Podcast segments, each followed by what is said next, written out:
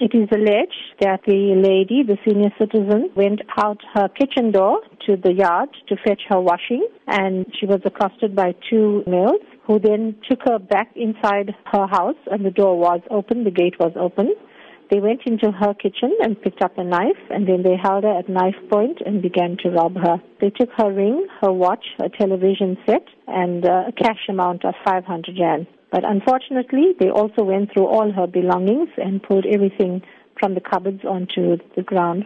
And they then stuffed her mouth with a face doll and uh, tied her up with a telephone cord before leaving. She was later found an hour later by her son who came to visit her. As you've mentioned, this was an elderly woman tied and left in the heat. What is her condition? When I attended the scene, she was traumatized, but I must say she was a very strong lady. She was traumatized. She had a few bruises around the wrist area where she was tied, and she was afraid to have been tied up and left in that condition. Has any arrests been made? No arrests have been made. Upon attending the scene, looked at neighboring houses and blocks of flats if there were CCTV cameras.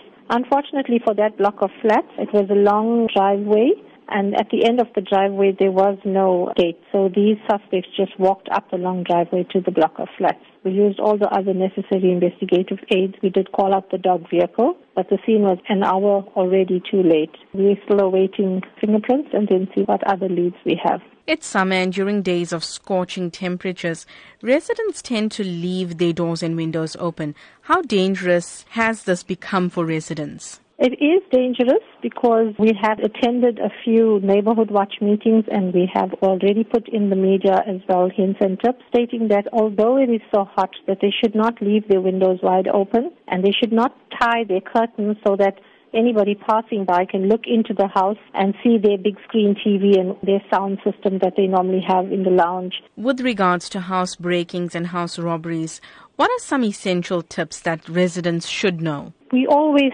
tell the public that the onus is on the homeowner to protect his property. They should have their fence, their burglar guards, dogs on the premises. And for those that can afford, we ask them to have uh, CCTV cameras and make sure that it's pointed in the correct directions. And we also implore them to get a CCTV camera that can get good footage so that when we view it, we'll be able to recognize a suspect or the features of a person. Unfortunately, some people cannot afford the latter, but going with the burglar guard gates and doors and burglar alarms and fencing is a very good idea. It does act as a deterrent.